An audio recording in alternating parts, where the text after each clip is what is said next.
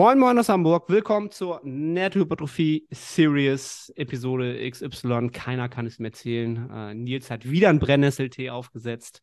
Äh, er hat gesagt, man muss dafür drei Stunden früher aufstehen, damit der ordentlich durchzieht, damit er das Fett besser. Wie, welch, welchen Begriff hast du da? Wegradikalisiert. Wegradikalisiert. Der radikalisiert die weg. Ja, und da zeigt er dem, dem Körperfett mal, wer hierher im Hause ist. Ähm, Dementsprechend sitze ich hier mit meinem Brennnesseltee, Nils mit seinem drei Stunden Brennnesseltee. Und wir sind seit der letzten Episode natürlich schon wieder ein bisschen mehr, ein bisschen härter geworden. Vom Shape so. ne? Auf jeden Fall. Shredded. So. Nils, ähm, worüber wollten wir heute sprechen? Über über Pre, Intra und Post-Workout. Pre, Intra und Post-Workout. Soll, soll ich mal reinstarten, wie ich das so halte? Ja. Ähm, ich bin ja aktuell im Aufbau mit äh, unfassbaren 3400 Kalorien. Ja, finden die meisten dann auch immer. Obwohl, ich glaube, zuletzt war ich noch bei 3200. Da fangen die meisten an dann immer, ja, aber wie kannst du denn mit 3200 Kalorien aufbauen? Dann kommt dann immer so die Frage, das ist ja total ja, wenig. sage ich auch. Ja, ne? wie geht das denn? Also, keine Ahnung. Ich weiß auch nicht, warum mein Körper dabei immer schwerer wird. Ne? Aber Darum soll es nicht gehen. Also grundsätzlich jetzt so bei 3400 Kalorien ähm, habe ich kein Intra. Also das brauche ich halt immer noch nicht, weil ich, ich ja, es, es gibt einfach keinen Bedarf dafür, ähm, obwohl ich auch nur vier Trainingseinheiten in der Woche habe, sind die halt alle nicht so lang, dass ich da einen Bedarf sehen würde. Ja, sagen wir es mal so. Aber ähm, Post-Workout mit Pre-Workout. Weißt du, ich habe da so eine Links-Rechts-Schwäche. Ich weiß, ich weiß. Das ist krass, ne? Immer. Das ist echt eine Links-Rechts-Schwäche, so mit Post und Pre. Also Pre, das davor, ja. Die Mahlzeit davor ist am Ende des Tages äh, seit der Prep immer noch die gleiche geblieben. Es sind immer noch Haferflocken. Ähm, so 60, 70 Gramm mit Whey, mit, ja, mit, wahrscheinlich esse ich dazu dann immer noch einen Apfel oder so. Und that's it. Und das äh, reicht mir halt auch so, ne? Ein, zwei Stunden vorher. Vielleicht noch so, wird noch ein bisschen Salz reinge, reingeballert. Zwei Gramm vielleicht. Da bin ich aber auch nicht. Auch, also ich bin aktuell sehr, sehr Pi mal Daumen. Ne? Also ich fange da nicht an, die Küchenwaage rauszuholen. Ähm, A, nicht für die Haferflocken und B, auch nicht fürs Salz oder irgendwas. Ähm, und ein Scoop Whey ist halt ein Scoop Whey. So, ne? Ich bin da aktuell sehr, sehr entspannt unterwegs. Deswegen sage ich immer circa 3400 Kalorien.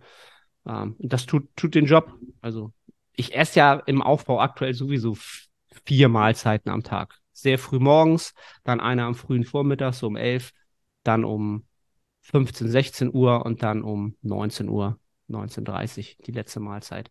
Das heißt, da ist der Körper eigentlich ständig mit Nahrung gefüllt. Ähm, da sehe ich für mich jetzt keinen Bedarf. Ähm, Bedarf entsteht aus meiner Sicht dann im Aufbau immer dann, wenn man dadurch halt mehr Kalorien reinkriegt, wenn man dann halt im Training halt noch was flüssig konsumiert oder ne, schnell reinbekommt. Genau, Post-Workout ist auch seit der Prep immer noch das gleiche. Ist eigentlich das gleiche wie vorher, bloß dass es dann einfach ein bisschen ein paar Haferflocken mehr gibt. Und oder ich habe weniger Zeit, dann gibt es typischerweise halt ähm, irgendwelche Cornflakes und einfach Whey und eine Banane und that's it. Also relativ, relativ simpel gehalten. Ähm, finde ich halt auch immer. Ist das ein Trend geworden, dieses Cornflakes-Essen nach, nach dem Training? Da werde ich gleich noch drauf eingehen, weil ich dich da auf jeden Fall auch angreifen werde an der Stelle. Okay. Ich finde es halt super lustig. Also ich habe das schon jetzt nicht, um mich da jetzt jetzt schon rauszureden. Ich habe das halt schon gemacht vor, weiß ich nicht, vor sechs Jahren, vor sieben Jahren oder so. Einfach weil es convenient ist, wie man im Englischen so schön sagt. Einfach sehr, sehr einfach und, und simpel ähm, kostet wenig Zeit und tut den Job am Ende des Tages. Ne? Ähm, und ich glaube, vielleicht haben sich das einfach zu viele bei Bodybuildern abgeguckt, die das aus Gründen machen, also bei, bei den Enhanced Bodybuildern, ja, den unterstützten Bodybuildern, die das natürlich auch aus Gründen machen, die für ihre Gesundheit wichtig sind, weil die halt bestimmte äh, Sachen in ihren Körper reinbringen. Äh, ja, da brauchen die halt bestimmte Menge an Zucker einfach und, und Kohlenhydrate, damit sie nicht abkacken. So. Und ich glaube, daher kommt das eher, ne, dass das so, so ein Trend geworden ist. Ähm, jetzt im Naturalbereich hast du keinen Vorteil davon. Du kannst dir danach halt auch eine ganz normale Mahlzeit reinziehen, wo auch. Ach, wir reden über, wir reden nach dem Training? Ja, ja, nach dem Training. Ah, okay. Jetzt ja, verstehe ich's. Okay. Tut mir leid, ja. Weil, weil äh, also ich habe immer das Gefühl, so, es, es, es, du darfst dann nur Cornflakes essen oder ja, nur eine schnell, ganz schnell verfügbare äh, Proteine und, und Kohlenhydratquelle. Kein Fett, bloß nicht. So. Das liegt nicht daran, Leute, für die Naturalen, das liegt nicht daran, dass das bei euch maximal wichtig wäre, sondern wie gesagt, bei den anderen Jungs äh, liegt das daran, dass die halt, ähm, ich weiß gar nicht, was ist denn Insulin? Vielleicht, wär, ja, wahrscheinlich werden die Insulin ne? geschossen ja. haben und dann brauchen die halt Carbs und sterben die. Richtig, ja, so, das müssen wir, wir sterben halt nicht, wenn wir danach einfach äh, ein Big Mac essen. Ist jetzt auch nicht Sinn der Sache, das mal so dazu gesagt. Also deswegen gibt's bei mir meistens halt die Haferflocken, wenn ich Zeit habe. Wenn ich wenig Zeit habe, ähm, dann gibt's halt tatsächlich irgendwelche Cornflakes, Whey und eine Banane. That's it. Also bei mir ist das relativ schnell abgehandelt. Wie sieht's oh, bei dir aus? Ich rede jetzt nicht über den Aufbau, weil das ist langweilig. Da bin ich nicht. Und das hast du, du jetzt ja, gesagt. Du bist ja der Kontrast zu mir. Genau. Ähm, also äh, als ich noch den Zyklus mit 1800 Kalorien hatte, habe ich nur eine Banane vorm Training gegessen und intra Maltodextrin. Das war's. Mhm. Und jetzt habe ich ja mehr Kalorien zur Verfügung. Ähm, vorm Training, also nicht direkt vorm Training, ich weiß nicht, eine Stunde vorher oder so, esse ich Cornflakes. Und ich habe das vorher noch nie gemacht, ne?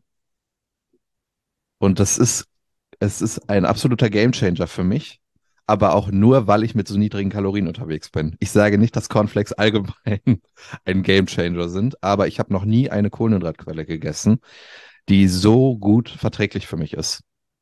Es liegt null im Magen. Und ja, was möchtest du sagen? Völlig unwichtig. Nee, ich, ich weiß, was du sagen möchtest und deswegen lassen wir das auch. Das bleibt in der Büchse drin. Okay. Ähm, die Banane bleibt trotzdem, die esse ich unmittelbar vorm Training. Hör auf, so zu grinsen.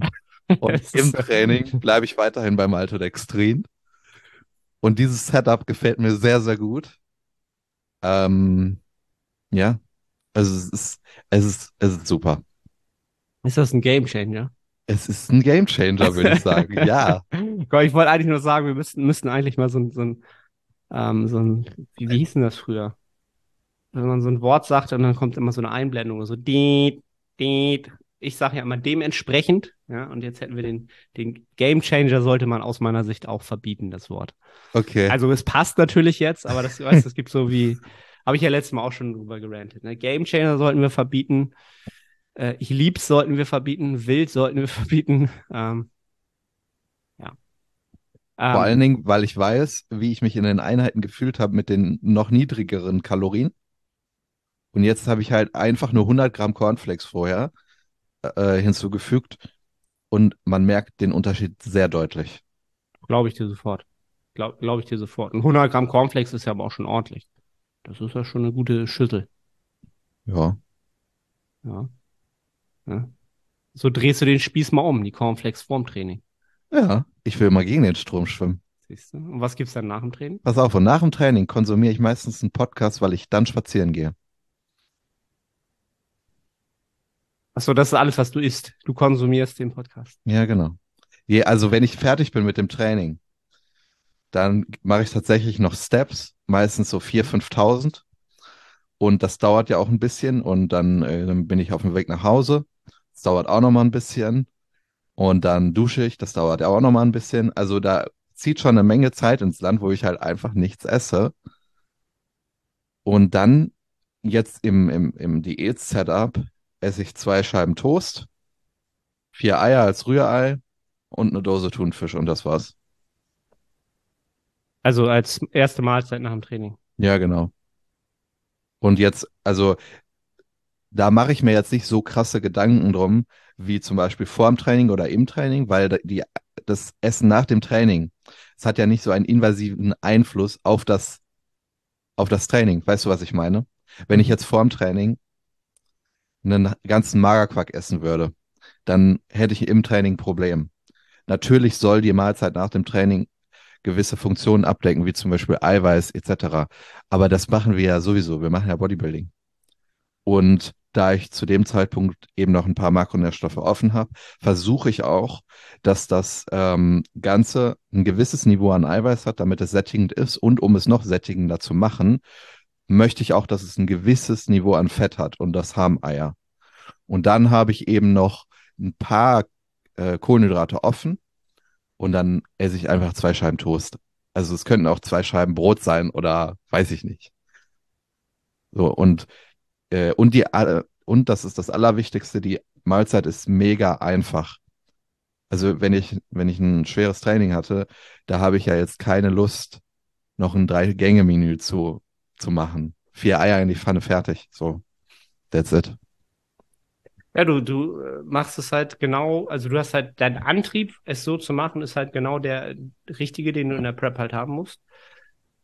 Du isst halt für die Performance und nicht für die Befriedigung. Und ähm, das ist vielleicht auch noch wichtig, diese äh, Dose Thunfisch, die kombiniere ich auch mit Salat. Das ist also eine Mahlzeit, wo ich die, wo ich das Volumen nach oben und nach unten skalieren kann. Das habe ich jetzt in letzter Zeit nach unten skaliert, absichtlich, weil ich äh, mich jetzt nicht an hohe äh, Volumina gewöhnen möchte, weil die brauche ich später. Also esse ich wirklich nur ein, ein klein bisschen Salat, bisschen Gurke und dann Thunfisch fertig. Ja. Entschuldigung, dass ich dich unterbrochen habe. Alles gut. Alles gut. Ähm, ja. Die Intention ist einfach die richtige. Ne? Ich glaube, dennoch werden die meisten das als sehr ungewöhnlich empfinden in, in der Reihenfolge. Ne? Ja. Aber, ja, glaube ich schon, glaube ich schon. Dass die meisten würden denken, ja, dann genau, Cornflakes halt danach und davor dann vielleicht eher was ähm, fetthaltigeres, ne, damit das so ein bisschen länger im Magen verweilt und, und Stück für Stück alles so ein bisschen da ist. Ähm, es wäre wär so meine Tendenz, was die meisten halt wahrscheinlich, wahrscheinlich eher machen. Ne? Aber halt in der Prep, gerade in der Prep oder in der Diät ist das halt ähm, ja, mach, machst du es halt aus meiner Sicht auch, auch genau richtig, weil die Intention halt eine andere ist. Und sobald man halt, genau, sich halt darauf konzentriert, dass man halt den Hunger entfliehen möchte, ähm, da macht man es halt peu à peu, meistens auch ohne, dass man es merkt, genau andersrum. Dann geht die Tendenz genau in die andere Richtung. Ja? Auch mit dem Volumen, wie du es gesagt hast. Ne? Also man muss halt seine, seine Waffen, die man noch hat, um das Ganze halt äh, mental zu überstehen, natürlich auch irgendwie als, als Ressource wahren ne? und dann äh, zu den Zeitpunkten nutzen, in denen man am meisten davon profitiert oder auch am meisten Bedarf da ist halt. Ne? Und äh, eben, du bist jetzt noch nicht mal in der Prep an sich, da macht es keinen Sinn, irgendwie äh, jeden Tag einen Kopf Salat irgendwie zu, zu schälen halt und dann da, äh, da dann später wieder anzuschließen, wenn man, wenn es dann in die richtige Prep geht, weil man dann schon so konditioniert ist halt, dann bist du halt sehr schnell am Ende mit dem, was du halt ähm, machen kannst, um es erträglicher zu gestalten. Ich muss auch sagen, diese Mahlzeit mit den Eiern, die ist das, das ist auch nicht ultra viel. Ich habe danach meistens auch noch Hunger, aber was mich halt also was unglaublich wichtig für mich ist, ist dann nochmal eine Mahlzeit, die später kommt. Und das ist eben ein ganzer Magerquark, 250 Gramm Beerenmix. Da ist die Sättigung so groß. Ich würde schon sagen, dass sie fast zu groß ist. Und 500, 500 Gramm Magerquark, oder was? Ja, genau. Ja, okay. Und diese Sättigung, die hält bis in den nächsten Tag an. Und ich habe jetzt schon häufiger auch damit ein bisschen rumprobiert. Ich habe zum Beispiel gestern nur 250 Gramm Magerquark gegessen und ich habe heute früh Hunger gehabt. Und das habe ich sonst nicht. Also das ist schon eine sehr, sehr wichtige Mahlzeit für mich. Und um nochmal darauf Bezug zu nehmen, du meintest gerade, dass ich ja dann die Performance in den Vordergrund stelle und nicht den Genuss. Und genau deswegen habe ich mir gestern Abend eine Pizza gegönnt. Das wollte ich noch mal kurz. ja, aber das ist ja auch, ist ja dann noch alles cool, wenn du dann ja, einen Brennnesseltee aufgesetzt hast. Easy, easy. Moin Moin aus Hamburg nochmals, Arne hier. Ich unterbreche kurz, um dich auf unseren Coaching-Service aufmerksam zu machen. Wenn du schon des Längeren über ein Coaching nachdenkst und deine Resultate nicht den entsprechen, was du an Zeit und Energie einsetzt, dann klick auf den Link in der Beschreibung und wir bringen deinen Fortschritt auf das nächste Level. Sichere jetzt ein kostenloses Erstgespräch. Ich freue mich von dir zu hören. Ne? Also, da hast du ja sofort das wieder rausgezogen am nächsten Tag. Aber ja, also ich investiere wirklich einen großen Teil meiner Kalorien an Trainingstagen in die Performance. Also wenn ich einen trainingsfreien Tag habe, dann bin ich manchmal schon stark verwundert, wie viele Kalorien ich eigentlich zur Verfügung habe. Das ist krass. Dann kommt, du hast kein Maltodextrin, das sind schon mal 200 Kalorien bei mir. Dann hast du keine Cornflakes, die Banane fällt weg. Und auf einmal stehst du da und denkst dir so, was ist los? Da sind wir wieder beim Thema. Äh, hört euch die vorige Episode an. Kontraste. Nutzt Kontraste für euch, ähm, um die Adherenz immer hochzuhalten. Ne? Halt auch ein, ein, super Beispiel halt, ne? Zum Beispiel für, für High Days, für Low Days, für genau Trainings, Nicht-Trainingstage. Ähm, wie sehr man das eine zu schätzen weiß, wenn man mal ein, zwei Tage das andere nicht hat und andersrum. Ähm, zu viel Monotonie haben wir sowieso im Bodybuilding. So, also Kontraste, nutzt das. Nutzt, und macht euch das auch bewusst, weil du es jetzt auch, du hast es ja auch gesagt, ne, dass du es ganz bewusst merkst, was für ein großer Unterschied das ist. Ne? Du machst den Invest an den Trainingstagen für die Performance, ähm, hast aber trotzdem posi eine positive Wahrnehmung zu den Rest-Days, ähm, wo du vielleicht weniger Kalorien hast oder weniger Kalorien haben könntest, aber dennoch eine größere, größere Sättigung. Ne? Das, das sind wieder so Geschichten, je öfter du diätest, desto eher findest du halt für dich raus, was für dich gut funktioniert. A, auf physiologischer Ebene von der Sättigung und auch auf mentaler Ebene ähm, einfach sane zu bleiben, wenn es in, in, in Diäten geht und nicht, ja, nicht verrückt zu werden. Ja, sehr, sehr cool.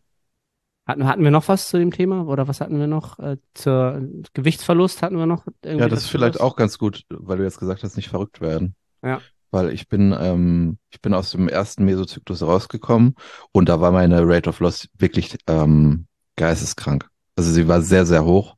Und ich habe auch am letzten Tag noch mal einen Gewichtsdrop gemacht, den habe ich aber auch physiologisch gespürt. Ich habe mich richtig scheiße gefühlt. Und dann hatte ich den äh, Diet Break, also ich bin auf Erhaltungskalorien gegangen wo mein Gewicht ja nicht nur stagniert, sondern auch steigt, weil Glykogenspeicher werden voll etc. Und dann war ich in zwei Intro-Weeks. Und bevor diese zwei Wochen angefangen haben, habe ich aber, ohne dass ich ja schon mal in diesem Szenario war, habe ich entschieden, dass ich die Schritte noch weiter reduziere, als ich es schon machen wollte, weil mir die Rate of Loss davor zu aggressiv war und die Intro-Weeks für mich nicht dazu da waren, um ähm, Tempo zu machen. Ich wollte Tempo aufnehmen, aber ich wollte kein Tempo machen. Ich wollte nicht an Kapazitäten rangehen, die ich in, wo ich in drei, vier Wochen rangehe. Und deswegen habe ich nicht gesagt, dass ich die Kalorien erhöhe, sondern dass ich die Schritte reduziere, damit ich in meinem Kalorien-Setup drin bleibe. Und dann ist mein, mein Gewicht halt zwei Wochen stagniert, obwohl ich auf dem Papier im Defizit war. Und es war wirklich zwei Wochen so. Und dann wirst du halt, also ich bin nicht nervös geworden, aber dann zweifelst du schon so ein bisschen, weil du warst noch nie in diesem Szenario und du hast dann trotzdem eine Entscheidung getroffen, die gegen den Trend war. Weil die Rate of Loss war ja am Laufen und ich habe extra gesagt, nee, ich will das jetzt nicht. Wir nehmen mal Tempo raus. Und auf einmal Gewicht stagniert. Nicht kleiner Drop, sondern komplett stagnieren. Und dann in der zweiten Woche war es sogar noch so, dass ich häufiger essen war und auch mal Kalorien über den Daumen gepeilt habe. Und das, ähm, ich weiß nicht, ob das, also das macht dich dann vielleicht noch nervöser in manchen Situationen. Aber ich dachte, ich habe mir dann sogar am Ende eingeredet, ey, ich habe ja schon mal gepreppt, da hat's ja auch funktioniert. Ich habe mir das einfach so eingeredet. Ach, du, dann, du hast ja eingeredet, du hättest schon mal eine Prep. Ja, ja, und da hat das okay. auch funktioniert. Und dann, so habe ich mich ruhig gestellt und in der dritten Woche, erster Tag, direkt Riesengewichtsdrop. Alles hat so funktioniert, wie ich das auch eigentlich vorgesehen hatte, weil auf dem Papier war ich ja im Defizit. Und das Körpergewicht ist ja nur eine, ist ja nur ein Parameter. Also was soll's, wenn dieser Parameter gegen mich spielt, wenn alles unter Kontrolle ist. Und ja, deswegen, wenn das Gewicht stagniert, da sollte man auch eine Zeit lang einfach mal tiefenentspannt sein kommt halt immer auf den Kontext an. Ne? Also ja. jetzt in so einem Pre-Prep-Cut kannst du das immer sein. Ähm, wenn das jetzt in der, in, in, der Prep ist und das ist, ich sag mal jetzt die heiße Phase, das letzte Drittel, und da geht es halt wirklich nochmal darum, dann würde ich es halt anders machen. Da würde ich dann halt wirklich eher das Ganze forcieren und wenn es halt wirklich nur so stark maskiert war, dass es einfach nicht zu sehen war, dann kannst du halt danach halt immer noch mal gegensteuern und halt wieder mehr Kalorien geben halt. Ne? Aber es ist halt aus meiner Sicht für in der heißen Phase für einen Athleten, der ist halt auch mal die Frage, wie man das macht, äh, wenn der halt sieht, was halt vorgesehen ist. So wie ich es halt, ich mache das halt immer ganz offen. Es gibt halt jede Woche ein Gewichtsziel und eine Gewichtsverlustrate und die soll der Athlet halt auch sehen. Und wenn er dann sieht, okay, wir haben das jetzt nicht gehittet, dann wird er natürlich auch nervös und fragt dann, ist das gut, ist das in Ordnung? Dann will man das halt erstmal machen und dann kann man halt immer noch gegensteuern danach und sagen, okay, da war der Drop diese Woche, machen wir ein bisschen, ziehen wir halt mal ein bisschen zurück. Ähm, aber grundsätzlich bin ich da völlig äh, bei dir. Das Körpergewicht an sich ist halt nicht immer das Ausschlaggebende. Da sind einfach so viele, so viele Maskierungen und Faktoren drin. Ähm, ja. Aber ich hatte das jetzt zweimal, dass mein Gewicht wirklich auch über einen in Anführungszeichen längeren Zeitraum einfach gleich geblieben ist.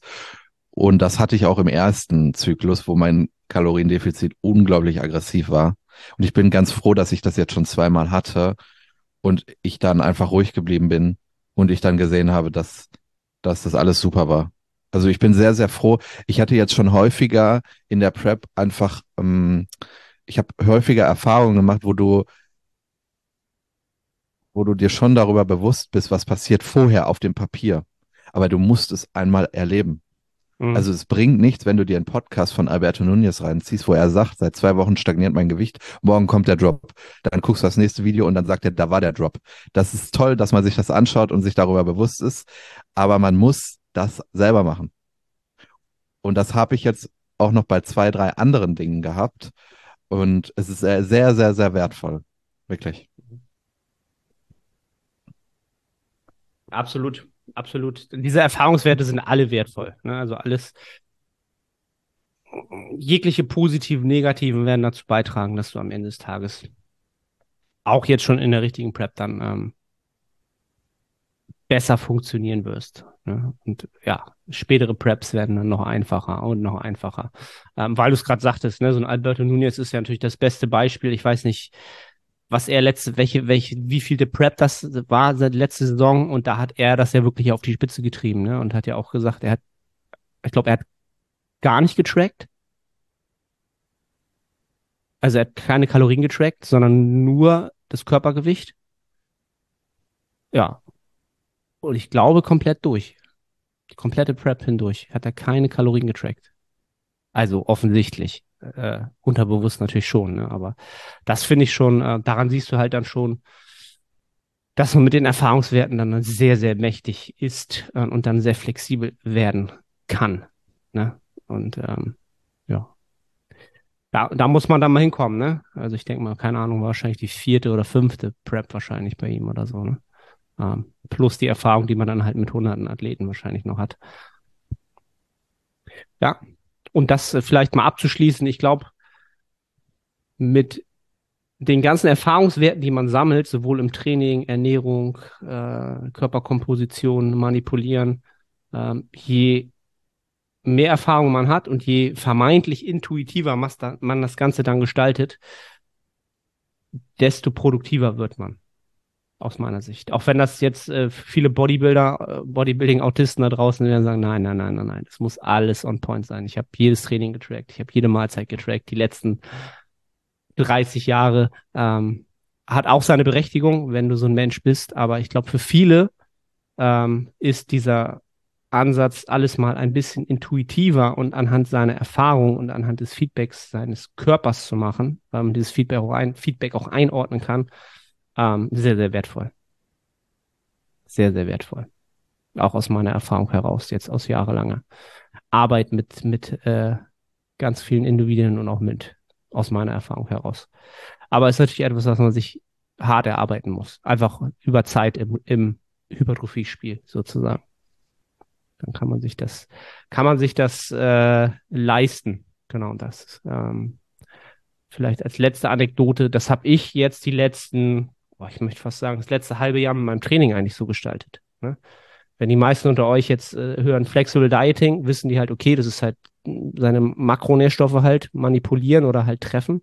Und genauso habe ich es die letzten sechs Monate halt äh, auch mit meinem Training gemacht, einfach aus gezwungenermaßen erstmal und dann daraus, dass es mir einfach das Training, dass mir das Training produktiver gemacht hat. Und wenn ich jetzt meine Flexible Training, wenn man das so nennen will, ist es eigentlich nichts anderes, als dass ich meine Einheiten, je nachdem, wie die Woche verläuft und wie meine Regeneration verläuft, mal kürzer, mal äh, länger gestalte und auch verschiedene Übungen hin und her schiebe zwischen Einheiten, ähm, wie ich merke, dass es einfach für die Performance am besten ist.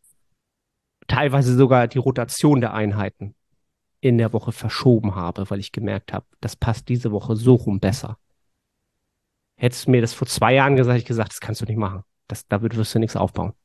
Das geht nicht, weil dann ist ja dein Biorhythmus nicht immer gleich und es muss ja alles immer standardisiert sein und immer ähm, gleich sein, äh, bin ich mittlerweile halt auch anderer Ansicht. Genau wie man, bevor es Flexible Dieting gab und, und If Fits Your Macros gab, auch gedacht hat, dass du darfst halt keine Kinderschokolade essen oder eine Pizza essen im, im Bodybuilding so. Ähm, ja, das mal so als letzte Anekdote. Ich bin jetzt der Flexible Training Fan. Ähm, ja, Womit sind wir eigentlich in die Episode reingegangen? Mit welchem Thema? Re-Intra-Post. da kommen wir am Ende so beim Training gelandet. Alright. Ähm, Nils, hast du noch äh, wieder abschließende Worte? Ich frage ja immer, einfach ist schon Standard, so weiß ich nicht. Kauft keine Cornflakes. Weil, Kauft keine Cornflakes? Nee, sonst kaufen mir die Leute die weg. Es gibt jetzt auch Leute, die kaufen Kaisergemüse auf einmal. Ich habe letztens kein Kaisergemüse bekommen. Okay. Und du gehst und geht auch aus... nicht ins geht auch nicht ins Gym. Mein Gym ist so überfüllt. Ich könnte kotzen wirklich. Das war wann war das? Vor vorgestern? Das war der absolute Wahnsinn, wie voll das ist. Wenn du wenn du Platzangst hast, dann kannst du da nicht reingehen. Wirklich. Echt? Okay. Es ist der Wahnsinn. Ich bin klaustrophob. Also die meisten wahrscheinlich gar nicht. Und wenn du dann noch so wie ich Oversize-Shirt anhast und 10 Kilo verloren hast, da siehst du ja auch aus wie ein Junge, der gerade zur Einschulung geht. Da kannst du halt auch nicht sagen, ich möchte da jetzt angehen. Entschuldigung, wie viele Sätze machen Sie noch? Ja, genau, das mache ich immer. Mensch, Nils, was ist mit dir passiert? Ist mal wieder ein bisschen mehr Fett. ja, gut, damit gehen wir jetzt raus. damit, damit gehen wir raus. Freunde, danke fürs Zuhören. Äh, wie immer, supportet das Ganze, teilt das Ganze, äh, lasst eine Bewertung da. Dann melden wir uns nächste Woche mit einem frisch gebrühten Brennnesseltee wieder. Bis denne.